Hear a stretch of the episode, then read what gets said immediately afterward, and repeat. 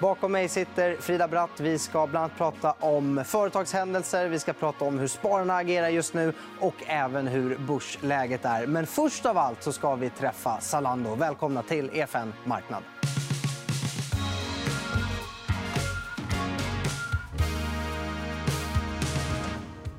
Då ska vi prata med David Skröder som är finanschef på Zalando. David Skröder, let's get straight to it. You will soon have a lot of new Swedish shareholders since Kinnevik is making a dividend of Zalando stocks to their shareholders. What do you want to say to all these new, uh, new Swedes? yeah, good morning. Obviously, what I would uh, definitely like say is welcome to Zalando. I think we've had an incredible uh, run and journey together with Kinnevik, and, and you've been part of Kinnevik, and therefore also been part of our journey. And now I think you all have the opportunity to be direct shareholders of Zalando, and we would obviously like to welcome you and make sure that the journey ahead of us is at least as exciting and also generates at least as much value as the journey that we've had together so far.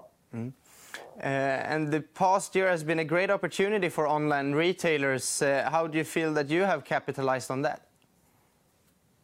Well, I think one way to look at it would be just to look at the numbers, right? And to see that our growth has really very much accelerated. We used to grow between 20 and 25% over the past few years. Actually, since our IPO in 2014, we've enjoyed uh, an average growth rate of 26%.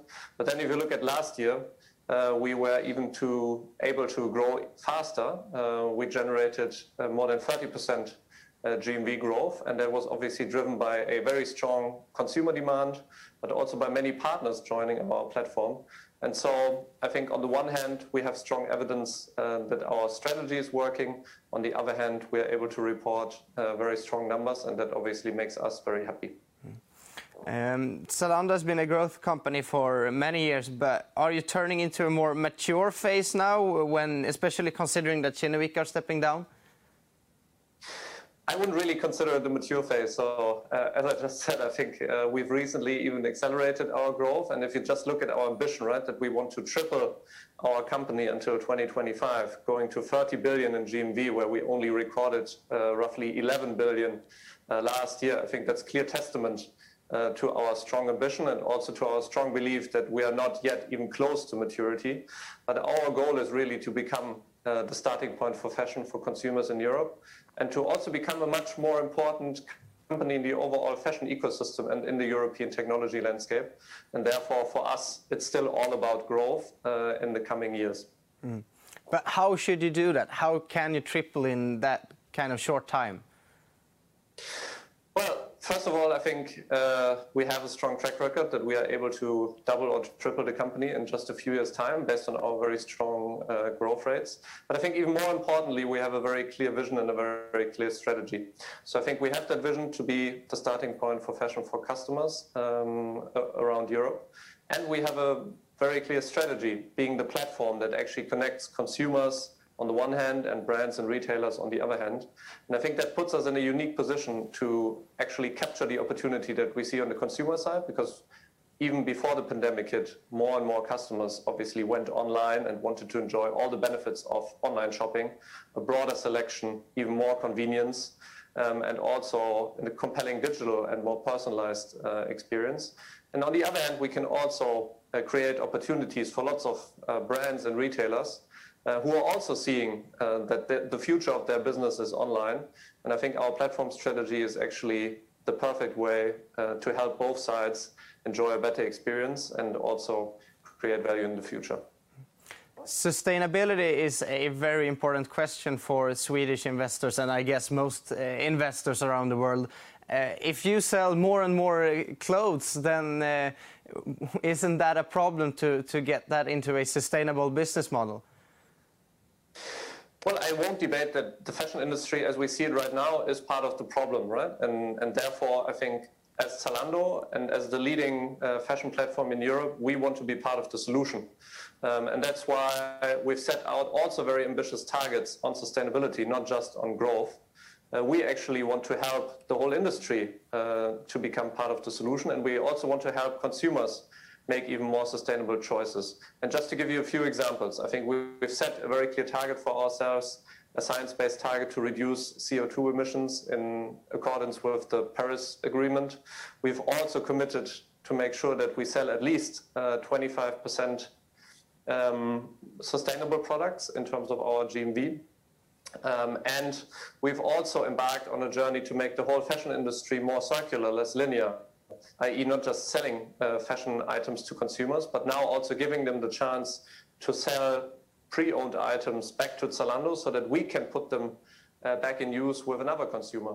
And I think all these uh, initiatives um, will help us um, to get closer and closer to finding the right solution for the fashion industry to become more sustainable, but also for the fashion industry to stay relevant as consumers also have higher and higher expectations with regards to, to sustainability. And lastly, you've been growing with kind of a deliberate low margin since you want to invest in, in the growth, of course. But uh, when can we expect to see net margins that are closing up to double digits? Well, I think we've been very clear uh, the past years and also um, at our recent Capital Markets Day in March that for us the key priority remains growth because we see that incredible market opportunity in front of us, right? The European fashion market is soon expected to reach 450 billion uh, euros worth of uh, GMV um, in, in every given year. And that means if we look at our company, there's a much bigger role that we can play. And we think that long term, we can actually serve more than 10% of that incredibly large uh, market. And that's why it makes sense for us to really focus on growth um, in the short term and in the medium term. Uh, to then generate uh, a very attractive margin and also strong cash flow um, in the long term. And I think if you look at our midterm guidance until 2025, what we've been uh, telling investors is that we'll gradually increase our margins from somewhere like 4% right now, going up to almost 6% by the end of this period. And then thereafter, obviously, we'll aim to get closer and closer to our target margin of 10 to 13 percent um, of revenue. Uh, but as long as we can grow that fast and uh, strengthen our market position, which would ultimately also enable us to generate strong margins and to also uh, generate a higher absolute profit, we'll keep focused on growth. Thank you very much, David Schröder. Thank you. Have a nice day. Ja, det var Zalando alltså. Nu ska jag över till eh, Frida Bratt. Eh, välkommen tillbaka till studion. Tack. Hur ska man som eh, småsparare tänka när det händer såna här företagshändelser? För det är ju inte ovanligt att det är specialutdelningar, det är uppköp. Det är ganska mycket att svara på. Hur ska man mm. tänka då? Nej, men jag tycker det viktigaste är att ha, man får tänka lite grann att har man en gång köpt aktier i ett bolag så har man någonstans tagit ett beslut om att bli en aktiv ägare. Alltså det, det, det är bra att hålla lite koll. Eh, sen är det ju kanske inte så att bara för att man glömmer att svara på någonting så förlorar man pengar. Eller så. Ofta, det finns ju funktioner hos Nordnet och hos andra. Det säljs vidare teckningsrätter och så vidare. Men det kan fortfarande vara så att du hamnar i en situation som du hellre hade valt bort. Alltså, om vi tar nu Kinnevik då, exempelvis. Eh, istället för att bli sittande med tyska Zalando-aktier så kanske du hade egentligen, om du hade fått välja, då, valt någonting som motsvarar en, en utdelning. Det vill säga sälja inlösenaktierna. Så att, eh, om, man vill, om man är väldigt mån om att eh, få det här bra och, och få som man vill, ja, men då behöver man vara lite aktiv. faktiskt. Ja, nej, för det är inte alltid på alla ställen det är så lätt att, att handla med tyska aktier. och Det är inte heller alltid superbilligt att handla med tyska aktier. I alla fall inte lika billigt som med svenska. Mm. Men då menar du på att då får, man ha, då får man vara lite på tårna som mm. ägare. Det ingår? Ja, jag tycker att det ingår någonstans. Och, och... Jag menar, tycker man att det här, nej, men det här är ingenting jag vill hålla på med, jag vill inte ta de här besluten, jag vill inte vara aktiv ja, då kanske fonder är bättre. Mm. Alltså, sparar du en fond så sköts ju det här åt dig. Eh, sen tror jag kanske att det är många som köper investmentbolag som har en bild av att man ska slippa ta såna här beslut. Eh, men det händer saker i investmentbolagen också som man behöver ta hänsyn till. Det här är ett exempel på det. Och, och, så att, eh, jag tycker att eh, det blir någonstans ett litet kontrakt att man faktiskt bör hålla lite koll för sin egen skull om inte annat. Mm. Nu ska vi prata om något helt annat, nämligen hur eh, era kunder agerar. vilket alltid brukar vara lite spännande att se, för mm. de är ganska många. Det är som en lite tvärsnitt på småspararkollektivet. Mm, absolut. Eh, och vi har ju en bild här på hur eh, samtliga kunder har agerat. Och, vad drar du för slutsatser när du ser den här listan? Nej, men det, är ju mycket som, det här är alltså hela kundbasen i Sverige. Då. Det är ju mycket tillväxtbolag. Det här är ju några av de bolag som har gått absolut bäst eh, det senaste året. Vi har ju Embracer, Evolution Gaming, Zaptec också. Eh, så det här visar ju att eh, privatspararna hos Nordnet i Sverige då är väldigt aktiva. Eh, sen har vi ju SAS. Där har det ju gått i för sig då rätt bra de senaste månaderna. Men det är ju, det är ju någonting som man har köpt mycket då. Eh, eh, ja, just de senaste månaderna, sen den här rotationen tog fart. Eh, så att, ja, jag skulle säga, och även Kinnevik också är ju någon form av tillväxtcase numera. faktiskt. Så att, det är mycket tillväxt, eh, men Investor står starkt som en favorit hos väldigt, väldigt många. Det är nästan oavsett vilka åldersgrupper vi tittar och vilken typ av sparare vi tittar på så gillar man Investor. Är det den folkligaste aktien vi har? Ja, men jag tror att det är så. Den är, det är en ny folkaktie. Den är verkligen eh, en bas, tror jag, som många har. Den som en bas i portföljen som gör att man får en exponering mot ja, men lite gammelbörs, då, om man får säga så. Eh, om man nu sen vill krydda med de här lite mer tillväxtorienterade bolagen. Mm. Om vi tar och kikar på hur eh, era private banking-kunder gör så ser vi här att det är lite mindre risk, upplever jag. Man saknar såna där jokrar som Zaptec ja. och SAS. Och... Absolut. Evolution Gaming är väl kanske ingen joker, eh, så, men det känns lite mer som defensivt här. Ja, men det, jag tycker det är en rätt stor skillnad. faktiskt. Eh, och det är ju så att när man tittar på private banking-kunderna hos Nordnet så är ju de... Alltså snittåldern är ju lite högre än om man tittar på hela kundbasen. Så det skulle ju, alltså en, en analys skulle ju kunna vara att här är det många som har varit på börsen länge. Man vet värdet av att sprida riskerna lite. Man har Embracer eh, och så vidare. Men man, man vill också ha Astra och Essity och lite den typen av eh, aktier. Så att, eh, man satsar på diversifiering, riskspridning. Inte fel i det här läget. Och sen är det, kan jag tänka mig, många som har de här bolagen i sin portfölj och sen fortsätter att köpa samma bolag eh, månad efter månad mm. i någon slags månadssparande.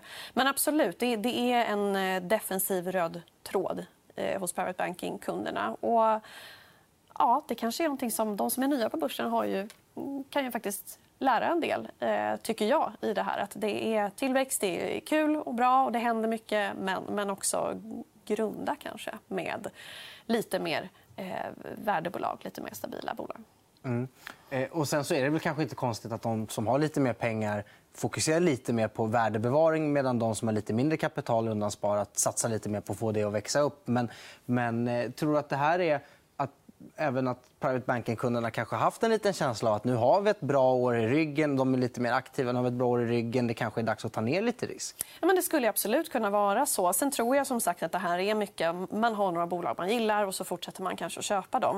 Eh, men ja, jag tror att det här kanske är så att det, som sagt, att det är sparare som har varit på börsen ett tag. Man vet att efter en så här lång, stabil, väldigt eh, tydlig uppgång så är det ju inte konstigt om det är så att det kommer eh, en korrektion. Eh, det tillhör ju det normala börsmönstret. och Då har man då köpt lite mer defensivt. Man har också hängt med i rotationen mot cykliskt. Ju, eh, är ju väldigt tydligt också. Man har Boliden och, och Volvo och, och så där i, eh, på den här topplistan. Så att, eh, och, och det tror jag också beror lite grann kanske på det här med att det finns en åldersskillnad. Alltså jag tror att eh, eh, de som är nya på börsen, dels så ligger det någonting i det du säger, att man, tror att, man tänker att pengarna ska kunna växa fortare i tillväxtbolag.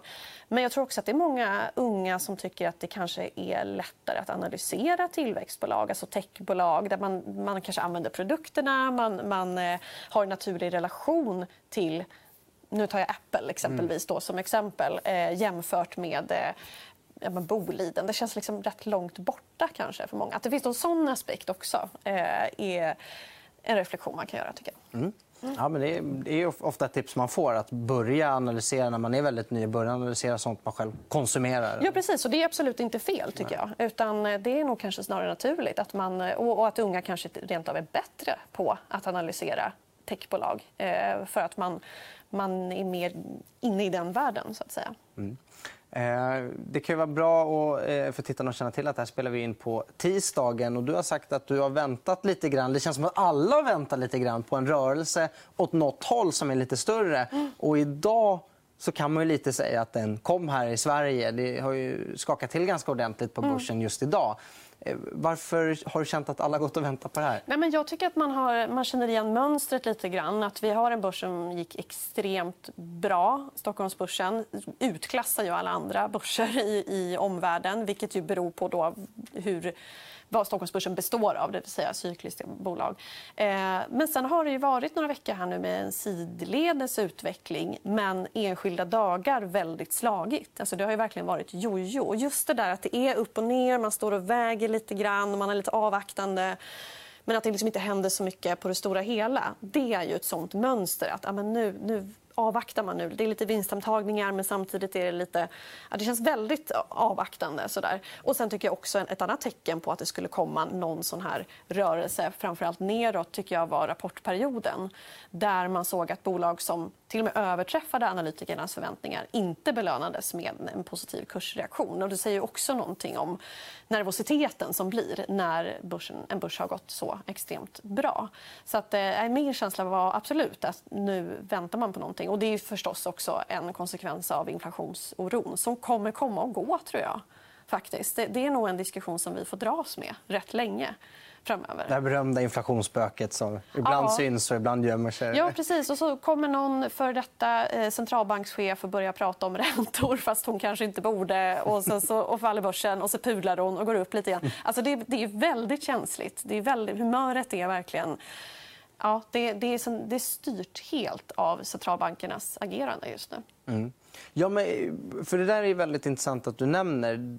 Det kom ju ganska dåliga jobbsiffror i USA och börsen drog som en lättnadssuck. Mm. Hur, hur ska man tolka det? Ja, men det är ju verkligen paradoxalt att det är så. Men det har vi sett exempel på under de senaste åren. skulle jag säga. Att Goda nyheter blir dåliga därför att de minskar eh, möjligheten till fortsatta stimulanser. Och det är allt som det handlar om. Alltså, hela börsuppgången det senaste året bygger ju på stora stimulanser. Så att så fort någon andas eh, att man skulle minska stödköpen som det framförallt är tal om före tror jag, en, en räntehöjning eh, så blir det ju nervositet. Därför att det, här ligger, det är det här som har lagt bränsle på börsen. Det är det här som värderingar i tillväxtbolag som har stuckit iväg. Det bygger ju på eh, låg ränta och stora stimulanser. Så då, då kommer den här nervositeten. Och om man då ser att egentligen är det positivt självklart att återhämtningen tar fart.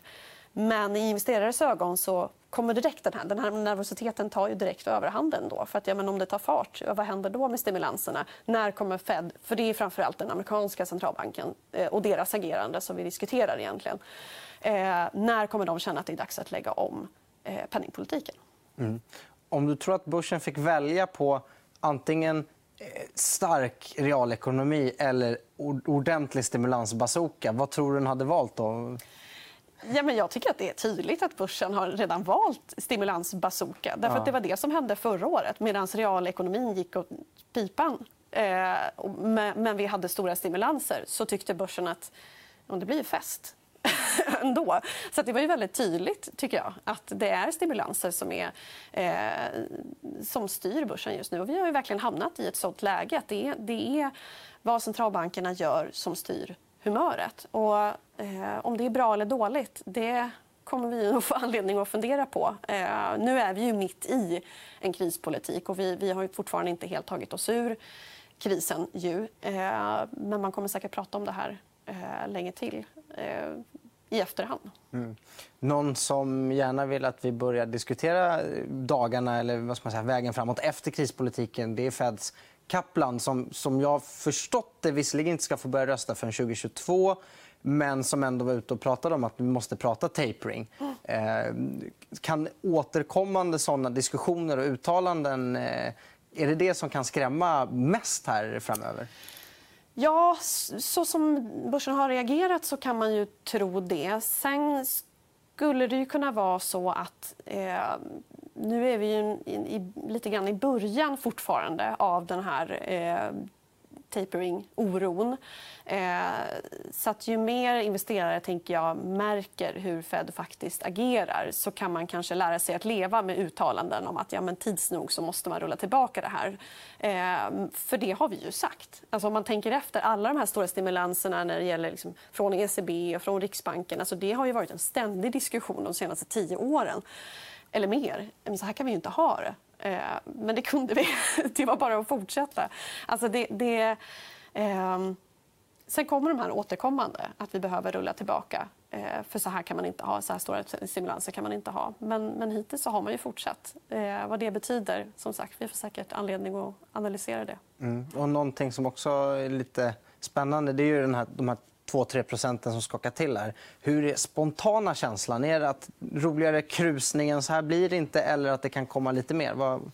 Ja, men min känsla är att det kan komma lite mer. Eh, därmed inte sagt att det blir eh, jätteras. Men, men en sättning tror jag som är större än så här. Så det man kan, den slutsatsen man kan dra som aktiv placerare tycker jag är att det kommer nog komma, tror jag, ännu bättre tillfällen att komma in i, i eh, bolag som man tycker har dragit iväg lite grann nu, om man nu har pengar på sidan av. Eh, så det kan ju vara en, en bra sak att göra, helt enkelt. Att se till att ha pengar på sidan av för att sen komma in.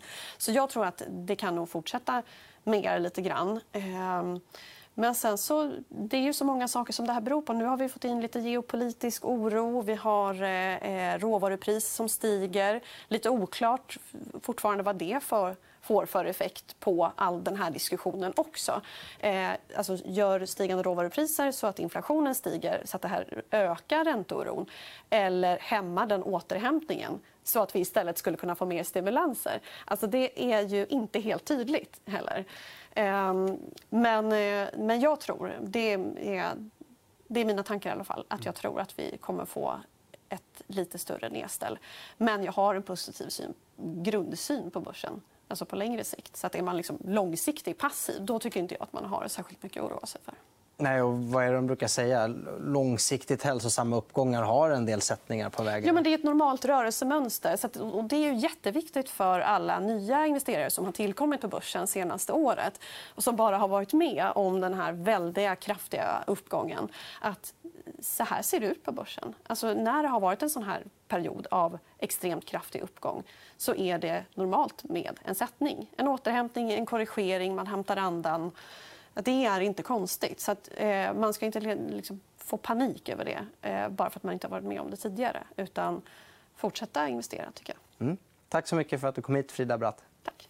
Och det var det vi hade att bjuda på i dagens EFN Marknad. Men vi är såklart tillbaka nästa vecka igen. Då blir det svenska aktiecase. och Medan ni väntar på det kan ni ladda ner EFNs app som finns på App Store och Google Play. Ha det bra så länge. Hej då!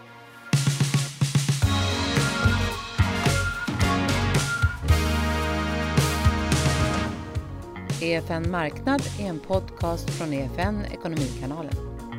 Ansvarig utgivare är Anna Fagerström. EFN finns även som app. Där hittar du alla våra videoinslag som hjälper dig att göra det bästa av din ekonomi. Du hittar appen i App Store och Google Play.